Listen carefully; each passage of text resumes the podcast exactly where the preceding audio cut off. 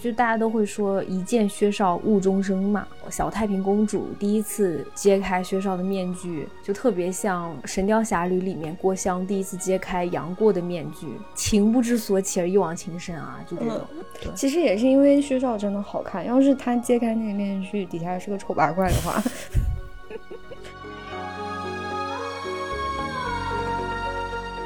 大家好，欢迎来到我们的角落，我是彤彤。 我是彤彤的好朋友赫赫。今天我们想讲一部，呃，我们童年暑假必看的一部电视剧，嗯，但不是《西游记》对，也不是《还珠格格》，我们会讲《还珠格格》的，可能。对，也不是《情深深雨蒙蒙》，也不是呃《少年包青天》， 这些其实我们都想讲， 是大明宫词。嗯我我特别想知道你这次重看，首先你第一印象是什么？嗯，就我小时候还记得很多内容给我留下了深刻的印象，但是我的哦关注点是跑偏的。你关注啥？就是因为它里面不是有一对这个同性的 CP 吗？小的时候看完以后，我不记得谁是那对同性的 CP 了，我只嗯记得这里面的男的都是同性 CP。哦， 其实就一对儿，但是嗯你感觉但好我像后面他们嗯看谁都不对劲。 哦，是是是，我我记得那段。我小时候关注点可能就是就周迅演的小太平，嗯然后我记得后面当她长大成人，就是陈红老师扮演的中年，就是青年、中年、老年太平的时候，我就不太爱看了。不是说不好啊，只是说嗯，我就觉得好像有点腻腻歪歪的，一天到晚就是要死要活的，就嗯我爱你，你爱我，啊你们怎么不爱我？啊 就是那种，所以后面因我为就小有点孩儿不太爱看不看了。懂嘛，就我也看不懂对他那个他他谈那么多恋爱是怎么回事儿。对，而且嗯我其实人物关系都理不清，我都不知道为啥他跟他是一伙儿的，为什么他要帮他去杀另外一个人？我觉嗯得为什么呢？嗯，然后这次看完觉得还是挺震撼的，就依然很震撼。嗯那然后，因为我们之前不是也做过人物盘点嘛，所以这次我们也做一个简单的颁奖典礼。那我嗯嗯们嗯就直接开始吧。好，然嗯后啊，想提前声明一下，就是，呃，我们下面说的这些人物全部都是根据《大明宫词》这部电视剧里面的人物啊，跟嗯，对历史里面的人物完全不就完全不搭嘎的。对，就是、那我呃，我们的依评判依据是这部剧对历史人物的改编和再创造，不没是错真实的历史人物。没错，嗯对。第一个奖项叫做最貌美痴情奖，啊，这首先这个奖项不限性别啊，嗯啊，我们提名的有太平公主、嗯薛少、嗯薛怀义，嗯还有李隆基。啊，首先这个奖项最貌美痴情奖啊，其实是两个奖项，最早就是最貌美奖跟最痴情 奖，但是后面我们、嗯我们发现这个剧所有人都很貌美，哇，这个剧是所有的演员都好看，所有的角色都痴情。对，然后我们就想，那我们就选几个又貌美又痴情的角色来聊聊 吧。嗯，难度嗯越来越高了，是吗？对，就不能随便嘛，就能进嗯这个奖一定是很强的人。嗯嗯，我们一个一个来聊一聊吧。那我们就先从太平公主聊吧。对，这个其实这个剧它最核心的这个故事，其实就是太平公主对薛少的感情，这段感情或者说他们之间那种畸形的婚姻关系，最后造成了这个剧中后期的所有的悲剧的发生。嗯嗯，其实我觉得他在后面就是，特别是在这个就是陈红老师饰演的这个青年中年太平公主出现以后，他一直在讨嗯论的一个问题就是、感情是不是从一而终的？一个人如果一个爱上另外一个人，会不会就一辈子就只爱这一个人？然后、嗯 就从头到尾就在就在说这这么点儿事儿。嗯嗯伴随着政治斗争啊，然后大家都在嗯忙着谈恋爱。就太平公主这个人物真的是，就如果说单从颜值的角度上来讲的话，她确实是最貌美的，痴情也是真的痴情。她只她只见了薛少两面，然后就非要嫁给薛少。就是就大家都会说一见薛少误终生嘛。小太平公主第一次揭开薛少的面具，就特别像《神雕侠侣》里面郭襄第一次揭开杨过的面具，嗯，哇，就爱上他了，就天崩地裂，就那种，就是情不知所起而一往情深啊，就这种。嗯然后后面对吧，就后面嗯嫁谁都不开心，好不容易喜欢上的那个张易之，是因为跟薛少长得一模一样。嗯 我觉得特别逗的一点，就是因为，嗯、呃，太平公主就是很相信“长相守”这三个字嘛，嗯所以后半期她见一个人就会问他，就是你相信长相守 吗？然后他，比如还有他还点问我，有点像有点邪模教是吗？对对对，就有点儿就 就有点像说你你你是我我我教徒嘛，就这种。嗯， 你他还问那个武幽司说你相信长相守，而武幽司就说我爱你，你爱我， 我们就是长相守，给太平气的呀。在后面那个太平还去问王维是吧，还去问那个张易之，反正是个人他都他都问一下你相信长相守吗？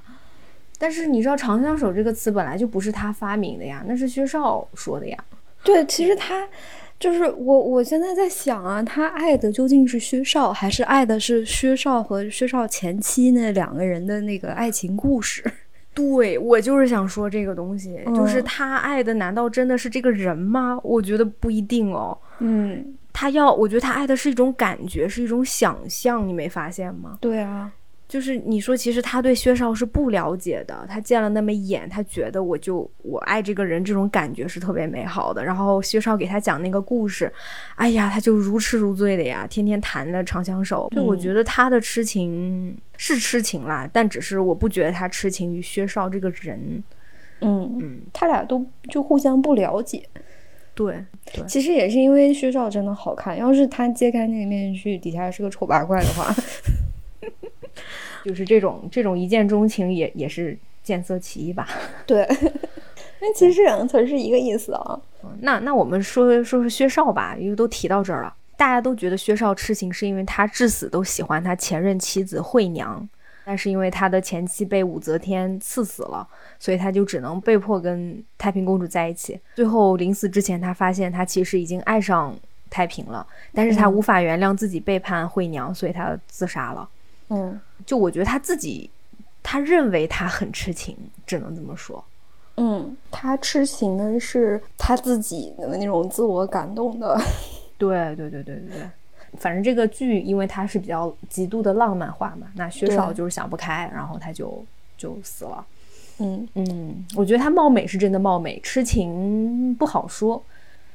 对啊，他反正最后就是，你就在他自己给自己设定的这个目标里面，他是他是变心了的呀。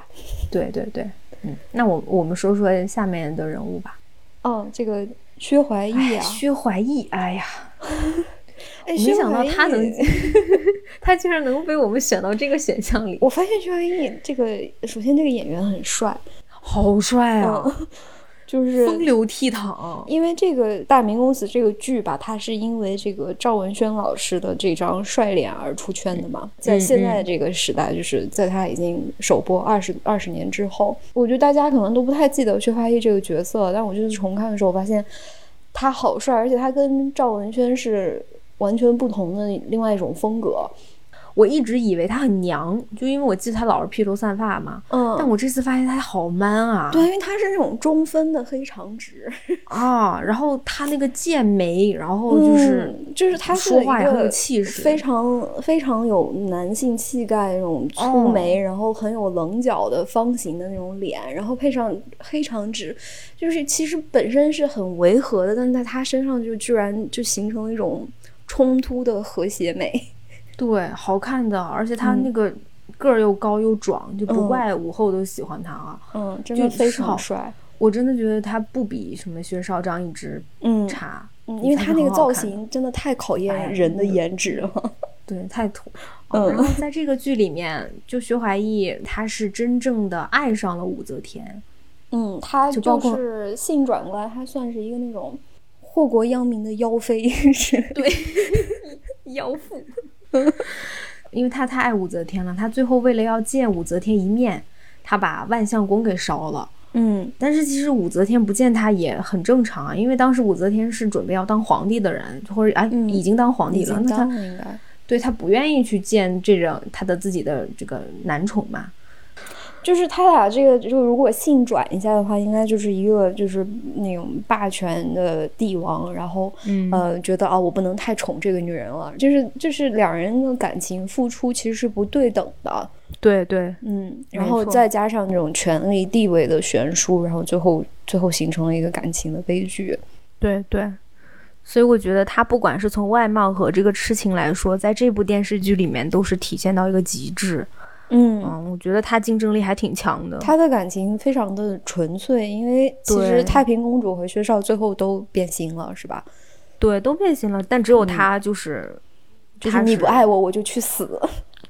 嗯，我就烧了嗯我的万象宫，你为我建的宫，那我也得带着他嗯陪葬，嗯就是那种。嗯，嗯，那我们说一下下一个痴情种 吧。哎呀，李隆基，哎，刘我金跟你的，说，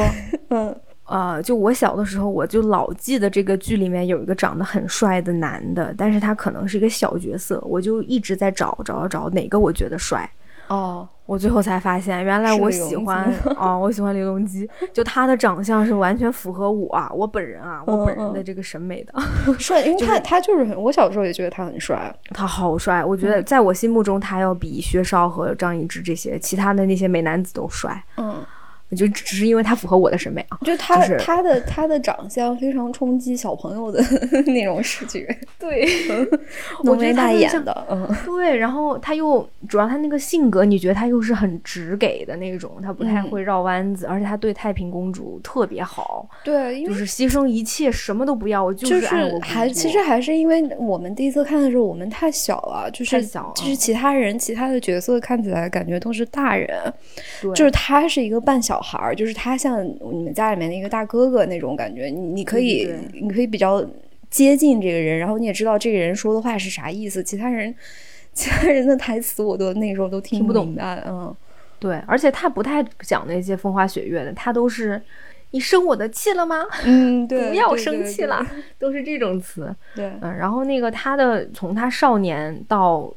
到青少年，然后再到他成年，就是吴应该是吴军吴军老师还是吴军陈老师扮演的，就我觉得最帅的这个，嗯嗯，他都是一直爱护着、保护着太平，然后陪伴着太平的一个这么一个角色吧。嗯嗯，而且其实这个剧里面前面三十多集都是太平，就是老年的太平公主在讲故事给这个李隆基听。嗯，嗯，这两个人的关系也是就是非常紧密 吧。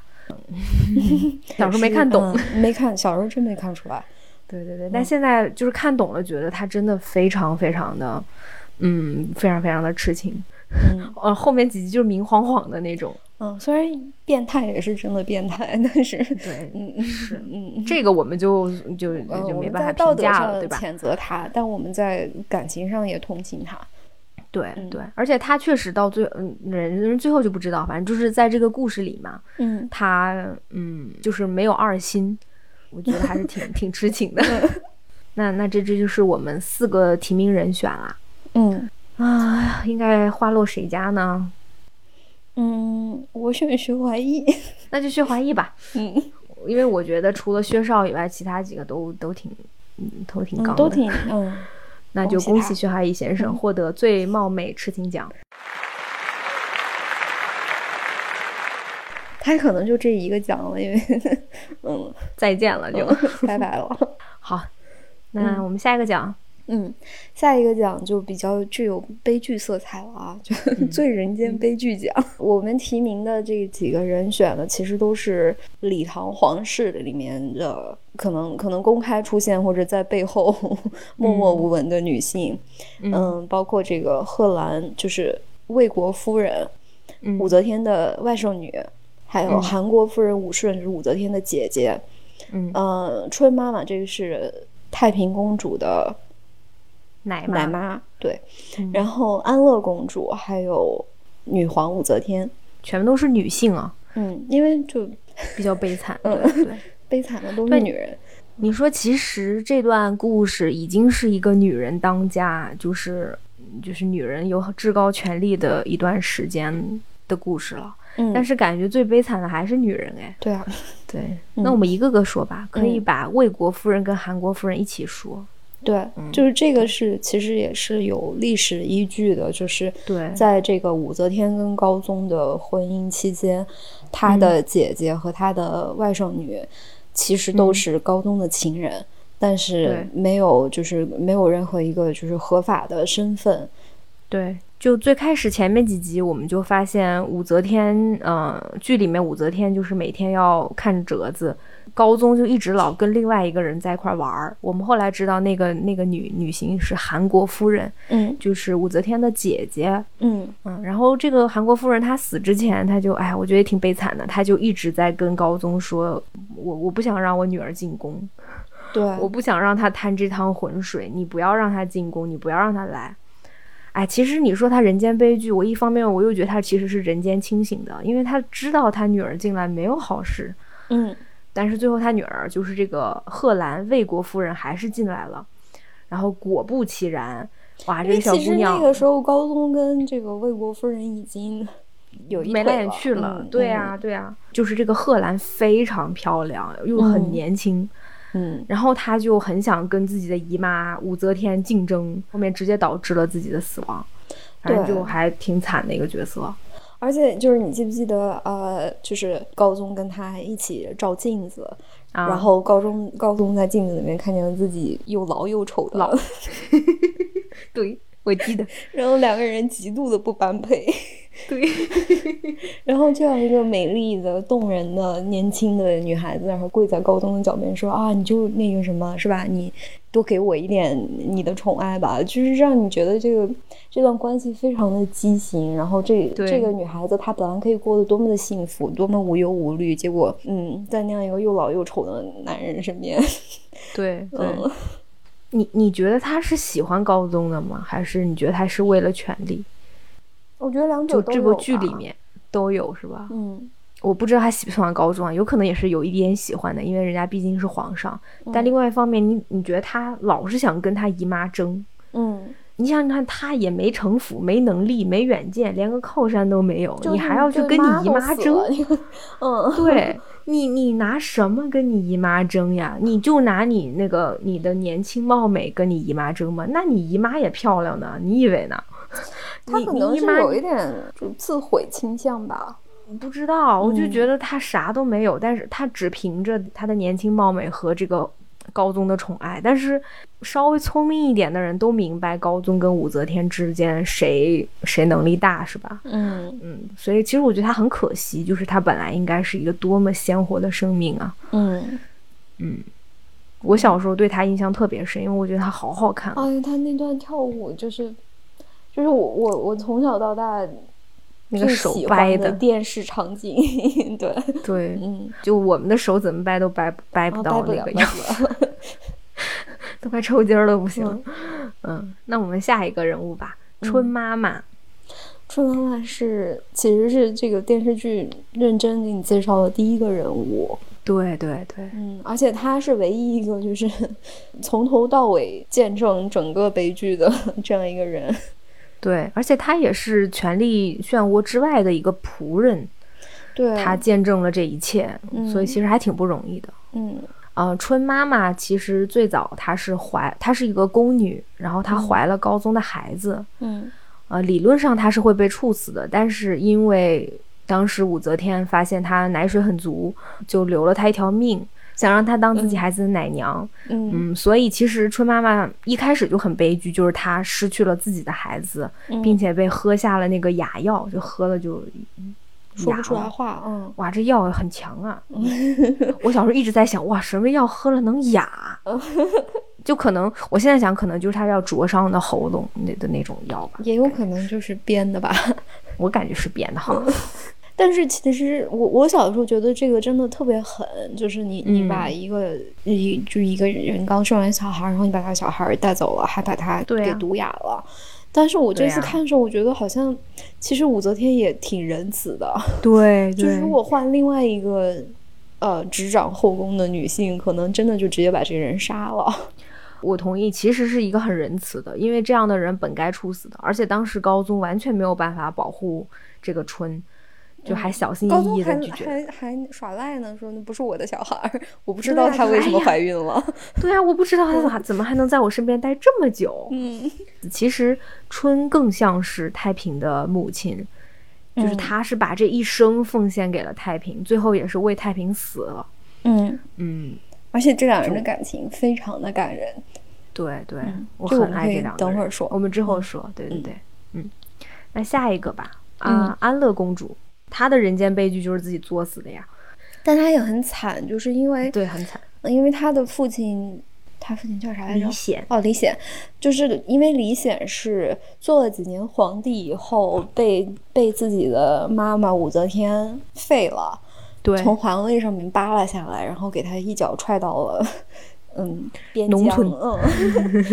就是因为那个年代的农村就不是说像我们现在这么舒服，你还天天晒太阳，那个那个对是打真麦嗯子什么的，那个时候是真的很苦，就是你可能连一口干净的水都喝不到的这种情况下，就等于说改变了这个安乐公主这个孩子的命运，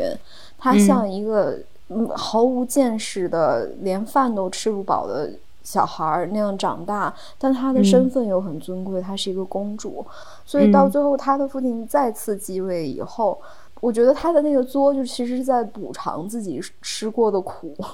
没错。嗯，而且不光是她在补偿自己，就是她的父亲和母亲也一直要把最好的给她。就嗯你看安乐公主生活的那么骄奢，但是她父母就还是觉得不够，因为她太嗯苦了呀。就这个嗯孩子，她的小名不叫果儿嘛，嗯就是裹着一个布，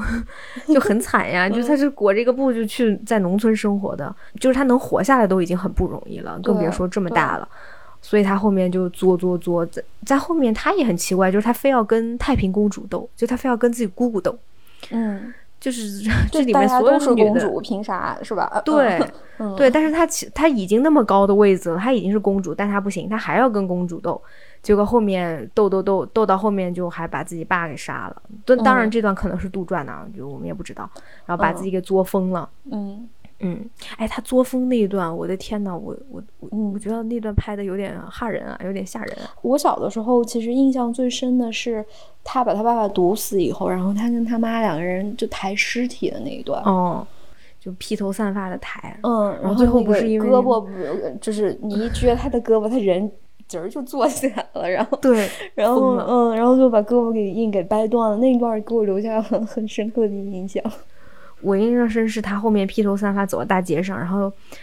从人家那儿拿黄瓜，咔一掰，哇断了，哦，对对对，然后拿茄子咔一掰，哇又断了，就疯了嘛， 嗯，然后她死但是的也很惨，好惨。啊嗯但是最后我还挺奇怪的，就是他，你看他最后他不是疯了嘛？但他去跑，他跑去找的是太平公主，他跟她说：“姑姑，你要救我。”他疯的时候，他的第一反应不是说去找他的母亲，而是找他的姑姑。嗯哎，我觉得这一段还挺逗的，就是可能虽然他嘴上一直说他要跟他姑姑斗，他他恨他姑母怎么样，嗯，但是也许他内心深处是知道姑母是一个好人，而且可能嗯姑母她会也保护很，她她也很羡慕她姑姑吧，就对是她想成为像她姑姑那样的人。对，其实他有说过，因为他说他他刚来的时候，那些女仆们都看不上他，说他有房州口音，嗯就然后他说他凭什么同同样为公主，她从小没有受过苦，她那么优雅，她那么美，她还会弹琴，我啥都不 会，就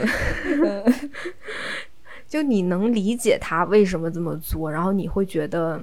嗯，对啊他很惨，对，我觉得她是一个，就虽然这个人物的戏份很少，然后她，嗯嗯，她做的很多事情，就是你需要想一想她为什么这么说这么做，就是要反嗯应一会儿。但是她真的是一个，就是塑造的很成功的一个悲剧人物，你会特对别对同情她。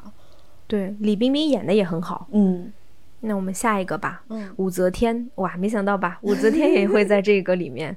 嗯，最人间悲剧奖。其实我想提名他呀，是因为就是就是前半段啊，就是一开始你看她生了小孩儿，然后她嗯老公不想工作，就不给她放产假，让她嗯带着孩子去工作， 去批奏折，对，就是就是还没出月子那种感觉，让她让她去那个就干她干她老公该干的工作。嗯，然后这好不容易吧，就她她老公死了，最后她终于决定走出这一步，她要登基嗯了。结果嗯一大堆老男人跪在地上说、啊：“不行啊，女人不能当皇帝啊，怎么怎么的，就又又哭又嚎的，就命都不要了那种。”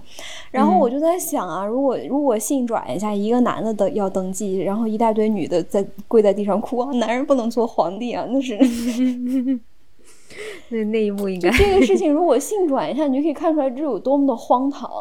但是是从古至今，大家都是这样想的。对对，而且他是这个剧里面最有能力的人，没有对之一。对，可能他是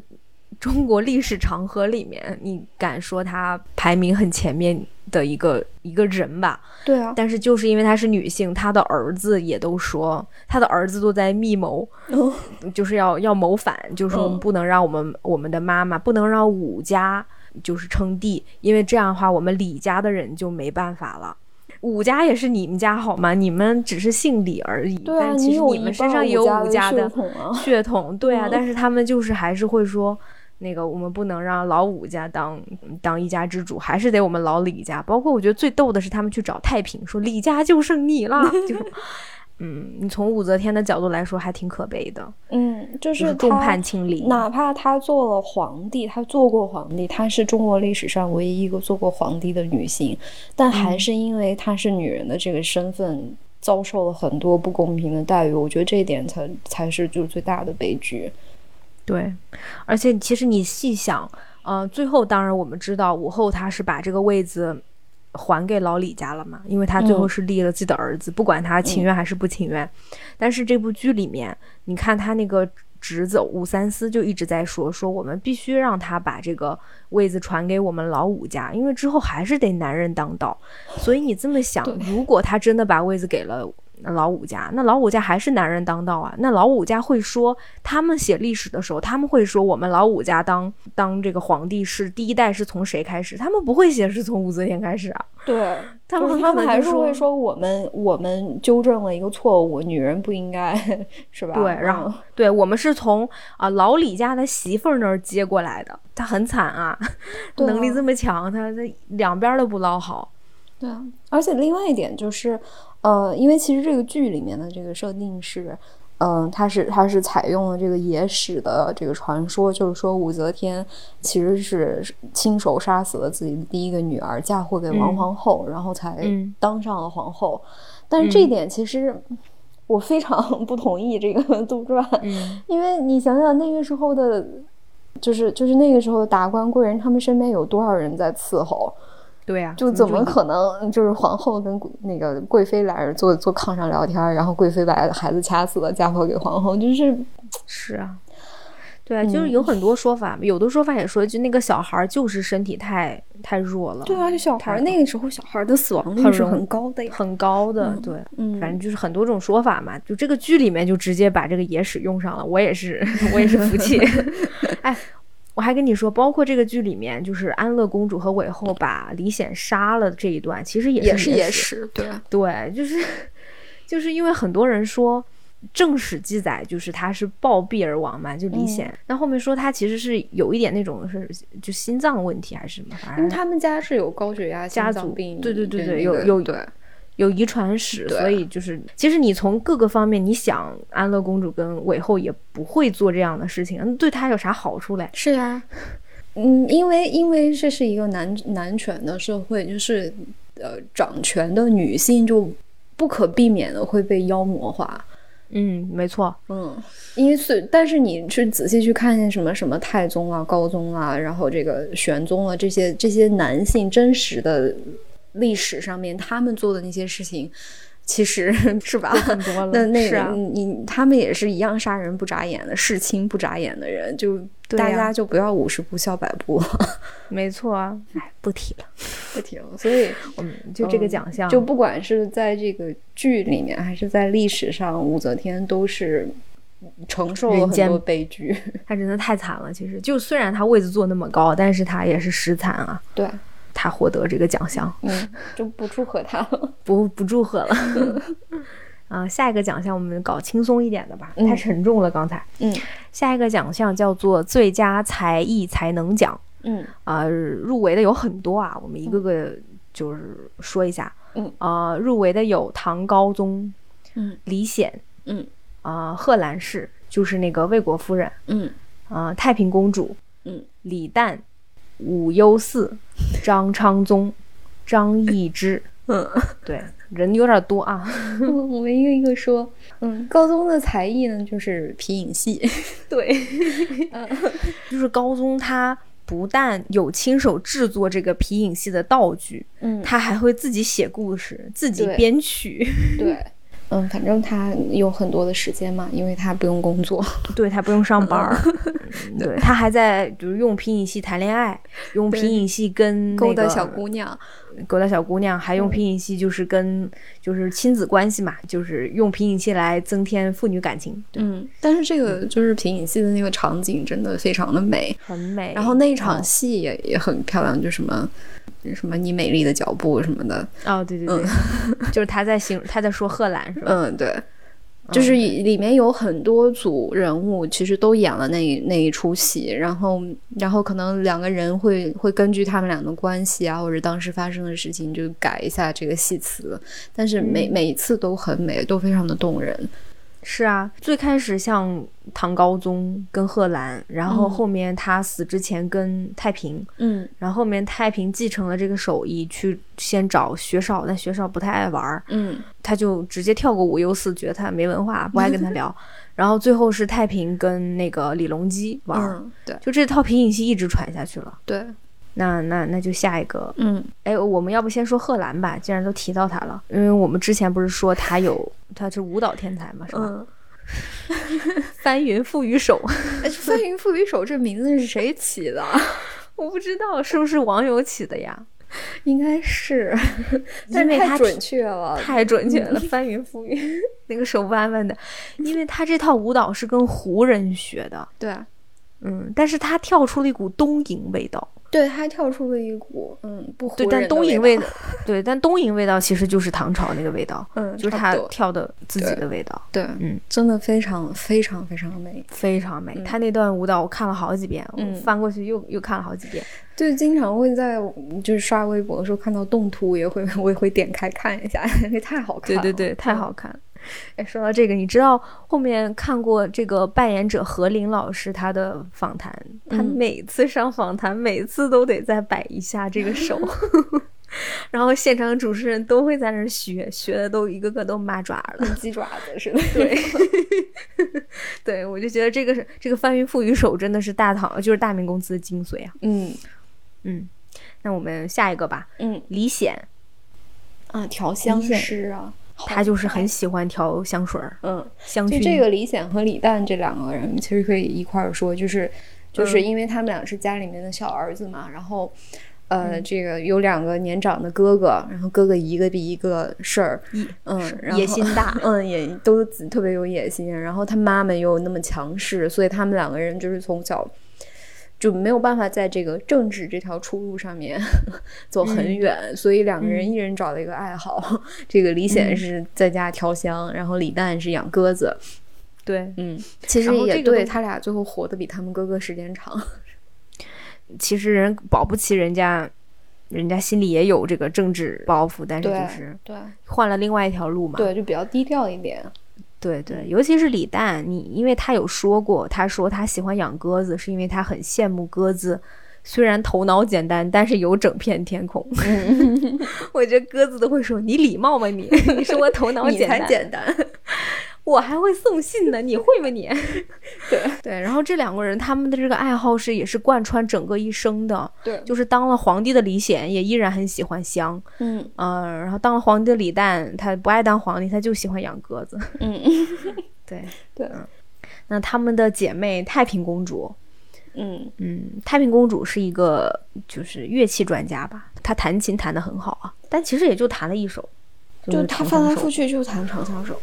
哦，嗯，对，那反正她也就这个才艺了。对，那就说说她的老公吧，嗯、第二任老公武攸司，练仙丹专家。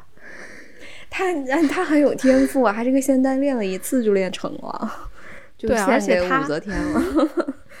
对，而且他这个仙丹就是帮了帮助他发家致富，走上人生巅峰、啊。 对，对他凭借仙丹获取了武则天的信任，然后升官了，对对涨工资。 所以这个才很有用啊。嗯，那那下面两个人也其实也可以一起说，嗯、张昌宗跟张易之。嗯，对他们都是武则天的男宠。嗯，就是呃，是这个张昌宗先走入了 武则天的眼前，他凭借就是他出色的这个嗯绣花技能，嗯、获取了武则天的宠爱。这个得宠之后呢，他又学了一些新的技能， 又学了吹笛子，然后还跳孔雀舞， 而且他跳孔雀舞是穿了一身就是那种孔雀毛做的长裙。跟鸡毛掸子似的，对在那儿然后。然后边跳舞边坐在一个移动的车上，然 后边吹笛子，是不是厉害吧？ 大型文艺汇演，嗯人技能多强呀！对，然后把下面的那些大臣都给看呆了， 就说我的天呐。嗯，对。然后他后面不是推荐了张易之他的哥哥嘛？嗯哇，他哥哥也很强，他哥哥是走另外一套，是洗脑走对 PUA 走人心那一 套，就是他是一个讲演家、演讲家，哦，他真是他就是 PUA，太能说了。然后他那个情感控制，对，就是嗯他是一个海王，而且他专找就是这个已婚女性， 包括狄仁杰的老婆。对对对，一开始就是那谁的对他，老婆他呀他进入这个上流社会圈，呃，男宠圈的这个敲门砖其实是狄大人的狄仁杰 的老狄大婆人的老对婆， 然后狄大人还专门找人把他打了一顿。然后后面他就他知道了一个很重要的信息，就是他跟薛少长得很像，嗯，他就搭上了太平公主。哎呀，还欲擒故纵呢，多厉害呀、对吧？就是表演完了他就跑了，就他就想嗯让、哦，他就想让太平去找他，然后找完了以后，哎，还不跟你进宫，嗯，不情不愿的进宫以后，还搭上了韦后，对，然后搭完韦后，最后搭上了武则天。嗯，而且他跟太平就是有一段就是关于这个爱情。呃，嗯非常非常非常有深度的对话，就是太平嗯公主说：“你既然选择了爱情，就应就应该承担相应的责任，就应该对彼此忠贞。”然后张易之嗯说：“那不跟坐牢一样吗？” 也没错哈，非常就有是道他理。 那想的很明白。 我觉得那一刻太平都有点洗脑了。 对他后面就是一路洗脑，大部分都是成功了，除了武则天，他是真的没有办法洗洗脑成功。嗯，被反洗脑了，结果对对，但历史上可能还真成功了，因为历史上这兄弟俩确实是夺权了。就有一差段一点他儿们把持朝政的对，时期是吧？你想看那会儿他俩竟然也能叫一股势力 哦，所以还是挺厉害的 啊、嗯，那我们那我们选吧，最佳才艺奖，这个奖太难了。就每一个人的才艺都非常的，我选张一之吧。你选张一智，那我想选贺兰，因为翻云覆雨手实在是、嗯，那就那他俩那就列吧，并列要正不好一个好男性一个女性。好。那就恭喜贺兰女士和张易之男士并列获得最佳才艺才能奖。嗯，祝贺鼓掌他们。嗯，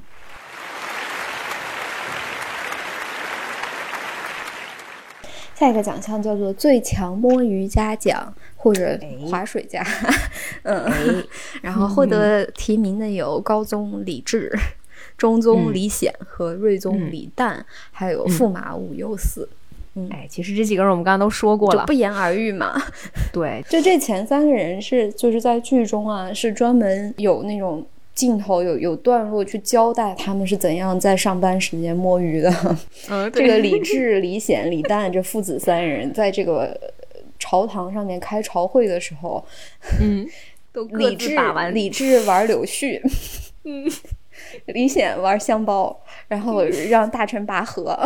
还在还在这那个那个上朝的时候开开集市是吧？对李卖卖诞货上朝的时候不说话，让他妈处理正事儿，然后自己在那玩鸽子、撸鸽子。就如可怜果的说这个鸽子朝堂上面有一个纪律委员的话，你就可以看见这三个人是怎么样在上班时间摸鱼的。对，而且他们三个人后面都坐着一个女人在对垂帘听政，对，啊对吧？就就真的很能摸鱼，这三个人不愧是父子呀。嗯。其中李治真的太明显了，就是在这个剧一开始，他就跟武则天说：“你别在家带孩子了， 你刚对生完小孩，你不回来处理正事儿，我得亲自 工作。对，而且他还生气了，说对你看这么多奏折，你咋都不看呢？嗯，你咋那在你带让我孩子怎么呢？ 你咋在坐对月子呢？他说那么多人你不带，你要非要自己带，嗯你干嘛呀？我这么多东西。然后他说皇上，你可以看呀，你是一国之君。他说我一国之主，那我搞不明白这个事儿啊，我已经多久没看奏折了，你又不是不知道。你不心疼我吗？我不累他吗？嗯真的是理直气壮的哈。 啊，那我们说说武武攸攸嗣嗣，对。就首先，呃，其实怎么说呢？我觉得武攸嗣算是一个好人，只不过他没有善终啦。你想想看，他是一介农民，他最后不但能成为驸马，还能成为这个，他还出 还征能了升呢。官儿。嗯，对他他还打出仗征了了呢。嗯，虽然就一个一个敌人都没看见就跑回来 了，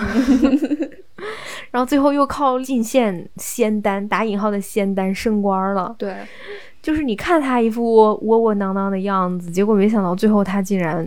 走的比他的兄弟们都好，而嗯且他的摸鱼或者说他的没文化和头脑简单，另外一方面也成就他了。就是如果说李诞和李显，或者啊再加上李治，他们三个是故意摸鱼、装傻、装弱小，嗯，那可能五游四就是天然的，就是他没 有装，他就是天然的弱嗯小、天然的傻，就是。对。那我嗯们选吧，要选的话，我选李治，嗯，我也选他，他是他是就是为鼻了祖啊摸鱼而摸鱼。嗯对，而且他是他的儿子也都是效仿了他 呀，对，就是玩过我的觉得武则天的这个政治能力是李治亲手培养的，以靠用没摸错鱼 来培养的。没错没错。而且嗯你看后面李诞跟李显，尤其像李显，他的老婆也很强势啊，那对他其实是已经学习从他父亲那儿学习过来 的。那李治呢是这这叫什么？就无天师赋自异通，禀，对，所以恭喜唐高宗李治嗯获得最强摸鱼家奖。嗯。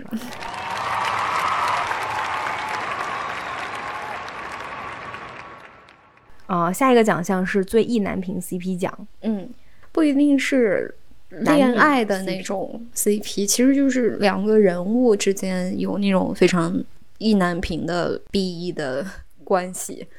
嗯嗯嗯没错。那这些人物基本上都是以太平为中心点发散出去的。啊，全部都提是，名嗯 对，提名的人物有太平和春妈妈，嗯太平和王维，嗯，太平与李诞，嗯太平与韦后和太平与武则 天。哇，太平是赢家 呀！对，让就我一个个讲，你说为啥 呢？就是太平公主跟每个人都特别有 CP 感。因为我觉得这个剧里面的太平太美好了。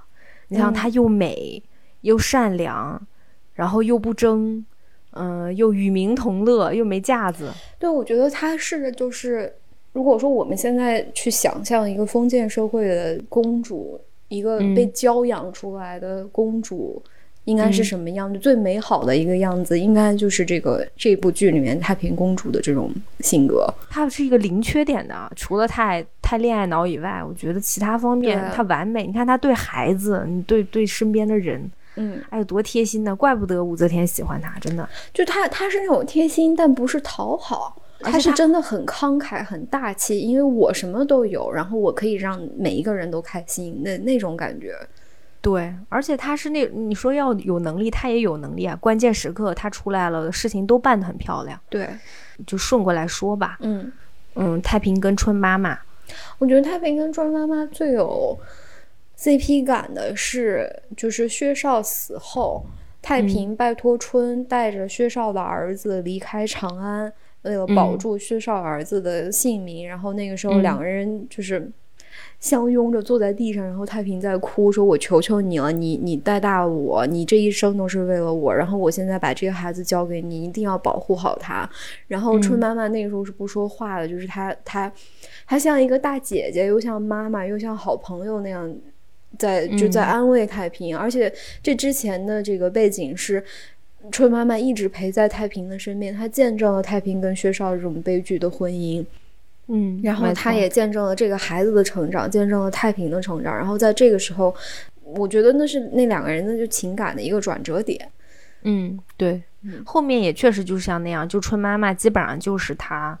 嗯，她最强有力的后盾。后来春对妈妈也是，嗯，为了救太平逃出来了，对，而且还说话了。嗯，对，就其实她装哑了这么多年就。如果说你要写一个延伸的那个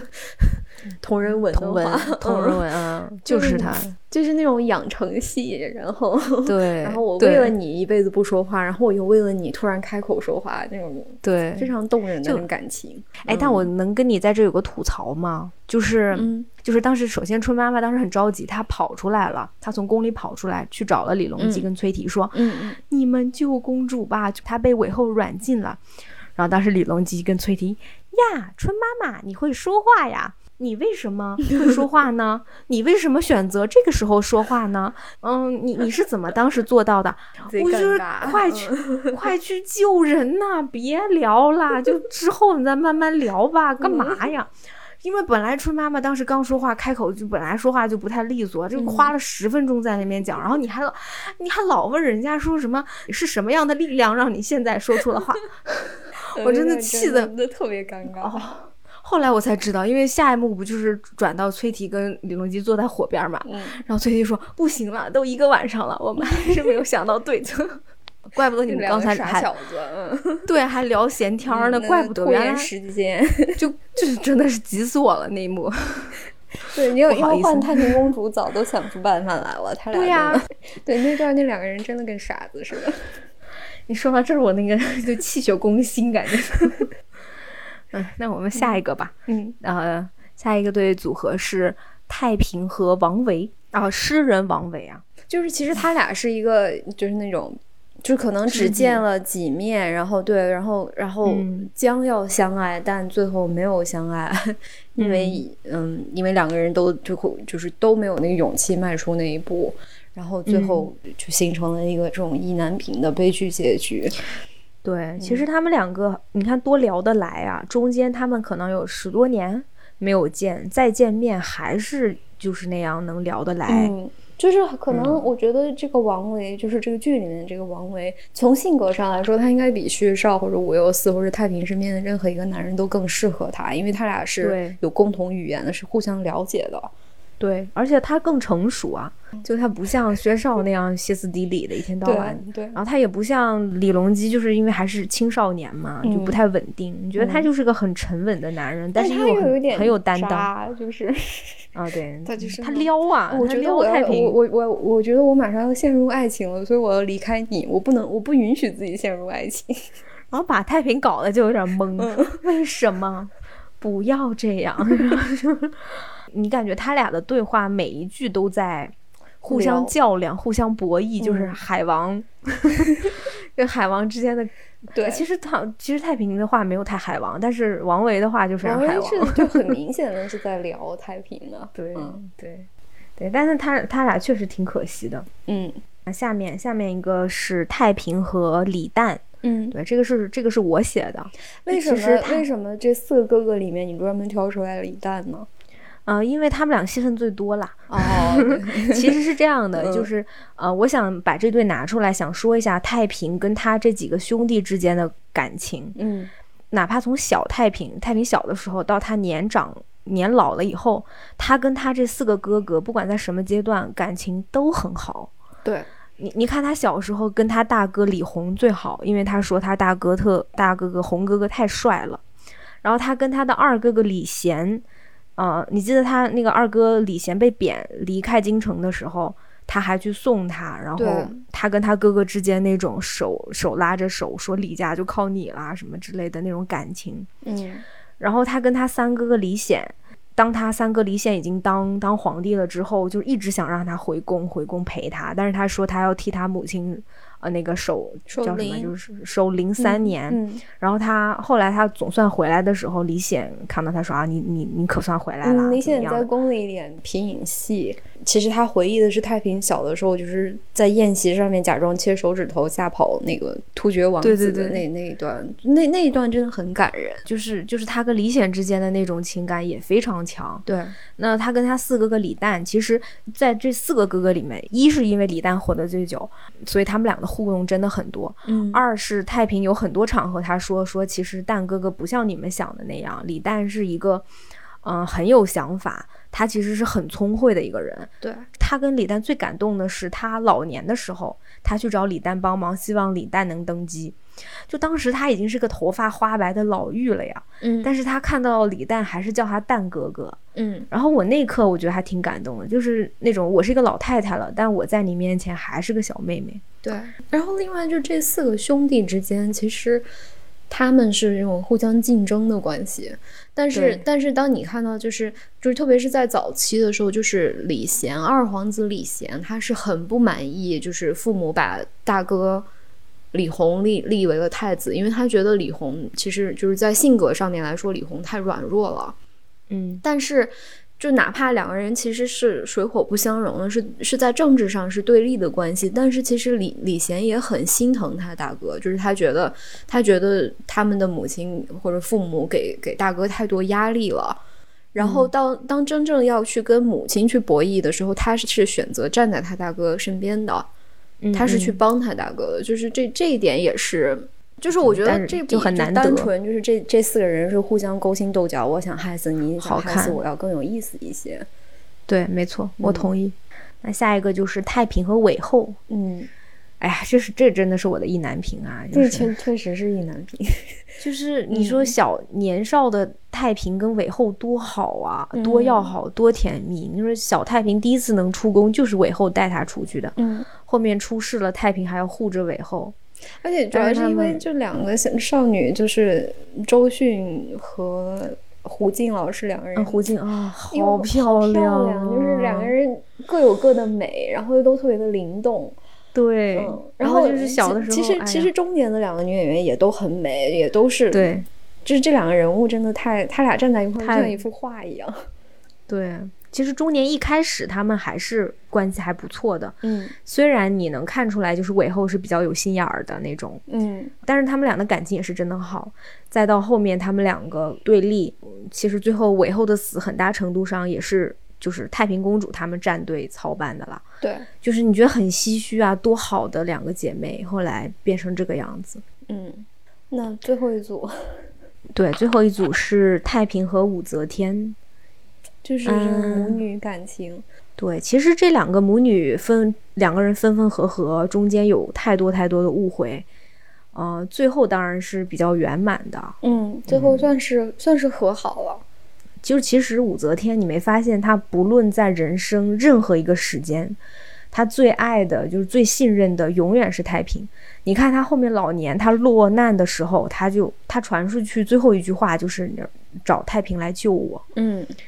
然后太平也很争气啊，虽然他一直记恨母亲，你想他记，因为薛少他记恨了母亲十多年，也不跟他说话怎么样，但是他知道母亲危难的时候，他一定是第一时间出来对可以就帮是母亲解决。就在剧里或者或者真实的历史当中，武则天跟她的嗯儿子的关系跟武则天跟太平公主的关系是完全不一样的。对就是哪怕在这个剧里面，就是太平公主其实是最让武则天伤心的一个孩子，嗯，嗯，就最明面上跟她妈妈对着干的一个孩子。但是真正在武则天遇到危难的时候，在她登基被所有人反对，然后她她年老，然后被这个张易之和这个呃张昌宗把持朝政，这这在这个时候。嗯，嗯，能在他身边支持他的只有他的女儿，他的儿子都做不对到这一点。对啊，对啊，我觉得他们应该算最佳 CP 了。嗯最意难平的是哪一对？你觉得？嗯，我觉得其实可能最就是感情关系上面最感人的应该是太平和武则天，但他俩我觉得最后不算意难平，至少和解了。不，那我选太平和韦后吧。我也选他俩。哇，他俩真的看得我真的太难受了。那就这个最意难平呃人物组合就颁给太平公主和韦后了。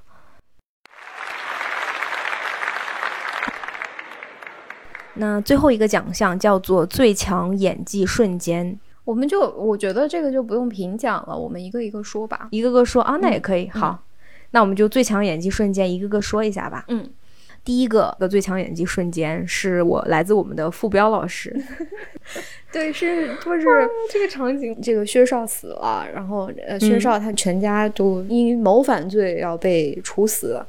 嗯，然后太平公主嗯、呃保住了薛少和前妻的儿子，然后这个武武则天呢就要这个武攸嗣和武三思把这个小孩儿带到了宫里来见他，然后这个小孩儿可能就看起来脏兮兮的，挺可怜的。武则天说啊，嗯去拿点点心来，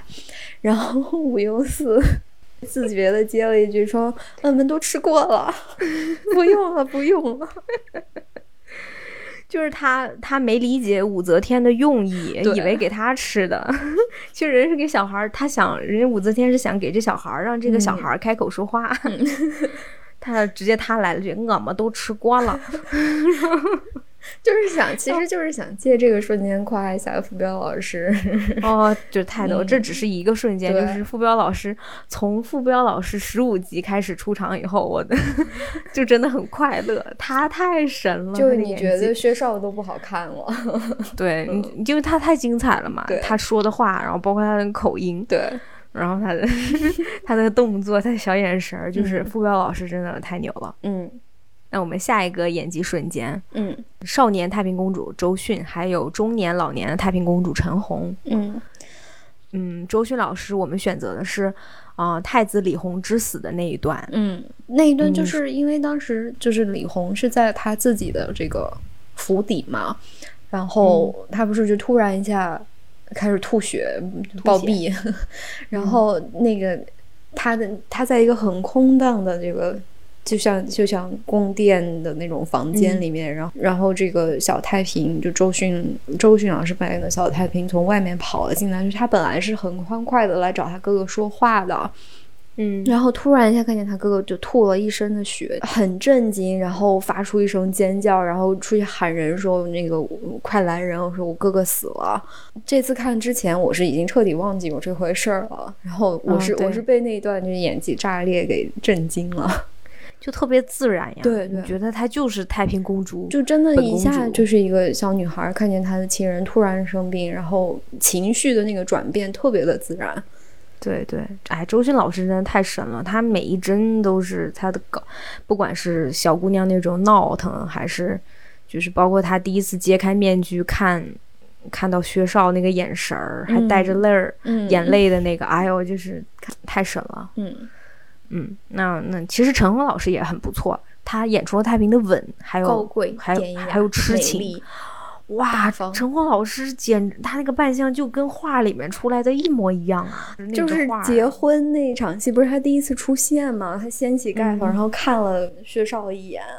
我的嗯口水都要流下来了，太美了。我觉得当时薛少其实就应该已经嗯醒了。我们选的这个瞬间是高宗去世之前两个人的对话，因为高宗去世之前他是把所有人都支走了，对，他把武则天都给支走了，他只是留了太平公主想跟他聊一聊，嗯然后两个人还最后玩了一会儿那个皮影戏，嗯，然后高宗嗯、算是嘱咐自己的女儿吧，就背景是太平公主跟薛少的婚姻非常的不幸，嗯然后但是太平公主其实跟没有跟她的父母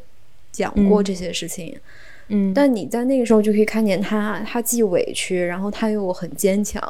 然后他又嗯很心疼他的父亲，就是他又知道他爸爸不行了，在跟他爸爸做最后的告别。反正那个情绪非常的复杂，但是他对他表达的很精准，挺挺对感人的。对对对。那下一个提名的是贾妮老师扮演的韦后，嗯，她其实也有很多这个很强的演技瞬间啊。很棒。我我们就选了一个，是她已经成为了呃皇后，嗯，然后这个时候她跟太平公主明面上已经成了一个对立的关系了，对，就是因为这个对立也没有办法调和，所以太平约韦后去他们曾经读书的这个书院去叙叙旧。嗯太平大概就是在就是劝诫韦后你要小心，你不要执迷不悟走这条路了，因为太平见了太多太多想要走这条路但没有成功的人，嗯， 所以其实他是一个比较，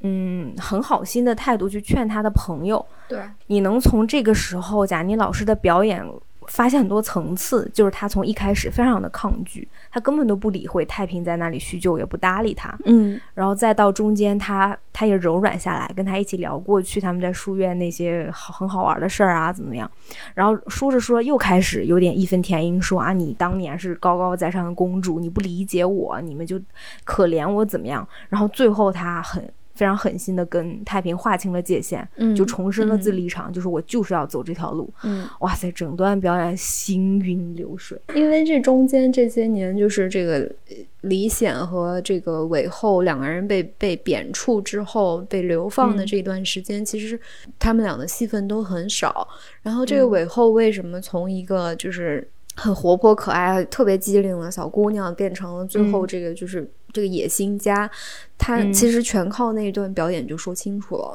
没错，哦嗯我觉得整体来说啊，就是从大明宫词里面，其实韦后是一个跨度很很宽的这么一个角色。对就是你看她，她从少女时期那种机灵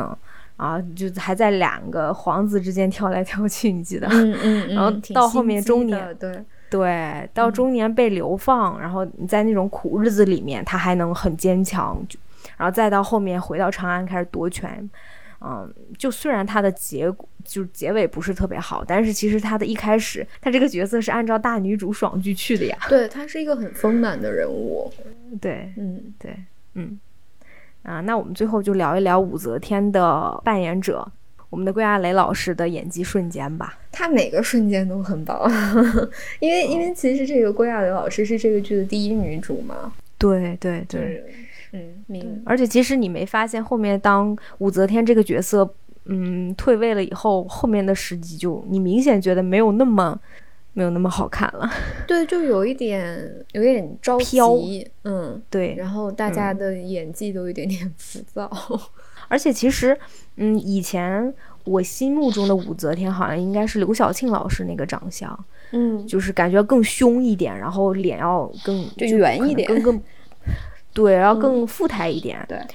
然后小时候看归亚蕾老师，因为她很瘦嘛，然后又又很温柔，嗯当时觉得温柔啊，就觉得可能不不太符合我对武则天的想象。但嗯是重新看了这里面，发现其实她真的是那种不怒自威的，对，而且有的时候就是，嗯，就比如说他跟这个薛怀义啊、张昌宗啊、张易之啊这些人在一起的时候，是这些人在在那嘚吧嘚吧，就说很大段的那种话剧式的台词，但是。这个这个郭亚蕾老师在这种场景里面，他是没有什么话说的，但、但嗯你可以看到他的戏，嗯，没错，没错。嗯那那我们举几个吧。嗯，我觉得他是他是有很很分明的两个阶段，就是在他嗯嗯称帝、或者是在他就长出白发之前，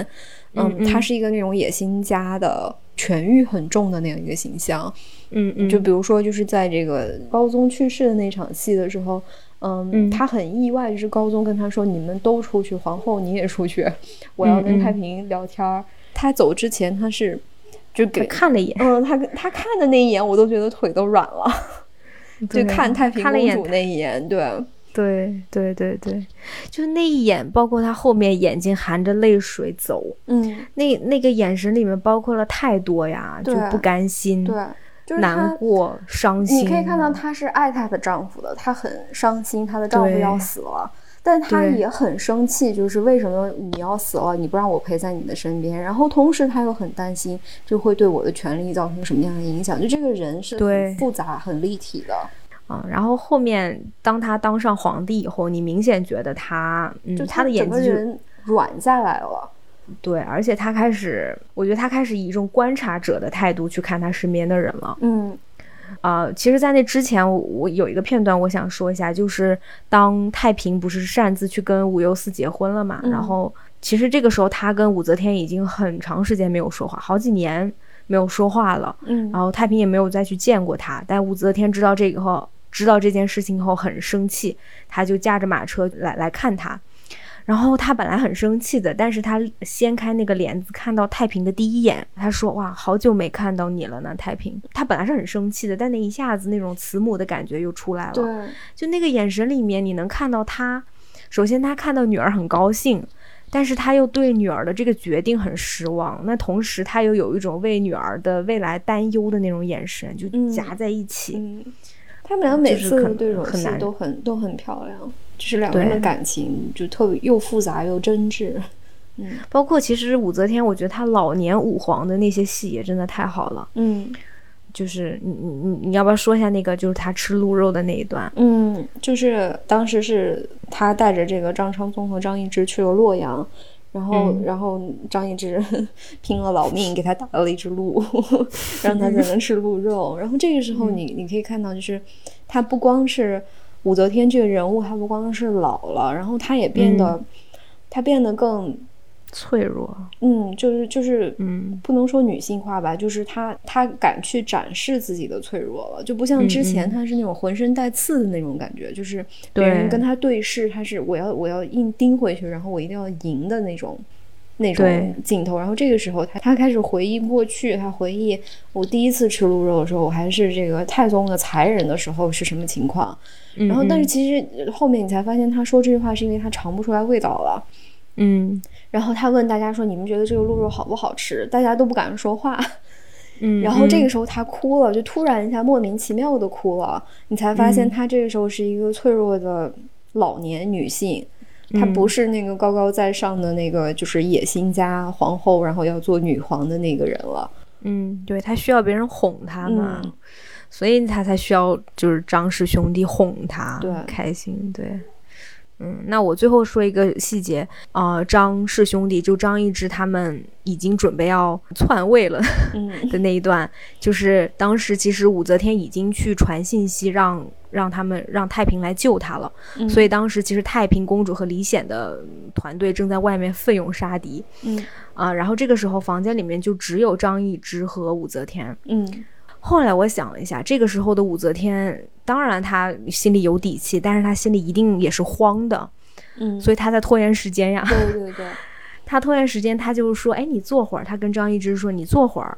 你你跟我聊聊你你过去怎么样。”这下可把张易之给弄开心了。嗯张易之这就心里那点事儿啊，从来没跟别人讲，这好不容易有人到问我了， 了，对，好不容易有人有有人问我了，嗯他就把他妈妈是谁，他怎么出生的，他看你们，我他说我来到朝廷看这些大臣怎么怎么样，哎呦哇，那一顿讲呀，嗯然后你就看到你就看到那个武则天就那样笑着看着他，然后每当他快他讲的差不多的时候，哎，他又问一个问题， 就让你讲，然后那个时你又候绑匪说话，对对就是这样，然后那个时候张易之后面还说呢，就说你你怎么都知道，你怎么知道现在是我。然后当时武则天就轻飘飘的跟他说一句，说说我能有今天就凭我识人的本事。嗯就像贺你刚才说的，他其实没有怎么说话，嗯对，但是他把这个局势掌控的非常棒。嗯，就是就你很觉好得那个时候张易之已经疯了， 哦，他疯了呀！ 就是桂二雷老师 非常非常的精彩， 对对、嗯。对，他现在是我心目中的武则天扮演者第一人了。因为可能我觉得就是这些，特别是比较成熟的女演员，可能都会想演武则天这个角色。，对因为她跟这个《大明宫词》里面的这个武则天算是互相成就吧。对，同意。嗯哦，说到这儿，就是我不知道大家记不记得以前看，反正我小时候看过的那个，同样是李少红导演的那个《橘子红了》。嗯、那里面其实就是又有郭亚蕾、贾妮，还有周迅老师，嗯，他们共同扮演了一个大地主的大太太、二太太跟三太 太。我突然就是看完了《大明宫词》，我就想到那部《橘子红了》，我觉得那个就更爽，嗯嗯就是这三个人的表演技更爽。那个我小时候没看懂，我觉得可以找时间，我觉得可以重重看一一下。嗯那我们还有什么聊的吗？嗯就是我们我们今天做的这个，嗯，颁奖其实是比较，其实比较娱乐化吧。就是对对对对对嗯，我觉得这因为这部剧，嗯，它其实是一个很复杂、很有想法的，很也也挺实验性的这样一一部电视剧。特别是跟现在的我我们经常能看到的故事去对比的话，它的人物是要复杂很多的，这才是它的优点所在。还是推荐大家，就是就是听了这个节目，如果如果说你对这个剧比较怀念的话，我觉得还是去重看一下吧。对对。不过就是，嗯，因为这次我们是四十集就看下来嘛，确实有点累，对，就是因为节奏的，嗯，因为其实信息量真的很大，因为这太大了这一段，你想，这等于说是太平公主一生五十多年的这个跨度，然后又是对唐朝历史上面非常动荡，然后嗯很曲折的这样一段时期，对，嗯，而且这些人物真的都非常的复杂，他们每一个人都做天做地的， 嗯嗯，对，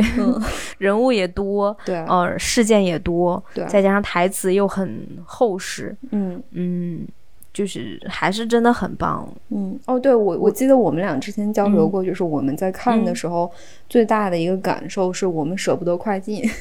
对因对为对对因为对，这个台词真的呃太美了。嗯，完全不接地气，但是对很优美，而且再加上它会它会加入一些就是挺有哲思的这种对话，就比如说爱情应该是从一而终的嘛，你一生只能嗯嗯爱一个人嘛，你当然这当中有有诡辩，有歪理，嗯，但是确实是，嗯，就是你能听得下去，你能沉沉浸在里面。嗯嗯，好看的，就是可能慢点儿看吧，嗯， 别着急，对，嗯别着急，我们看的有点急了，其实后后面挺嗯有累有的，点疲劳。嗯，对对对，有点疲劳。那今天就差不多这样了，啊、感谢你收听，我嗯们下次再见，感谢收听，拜拜。拜拜。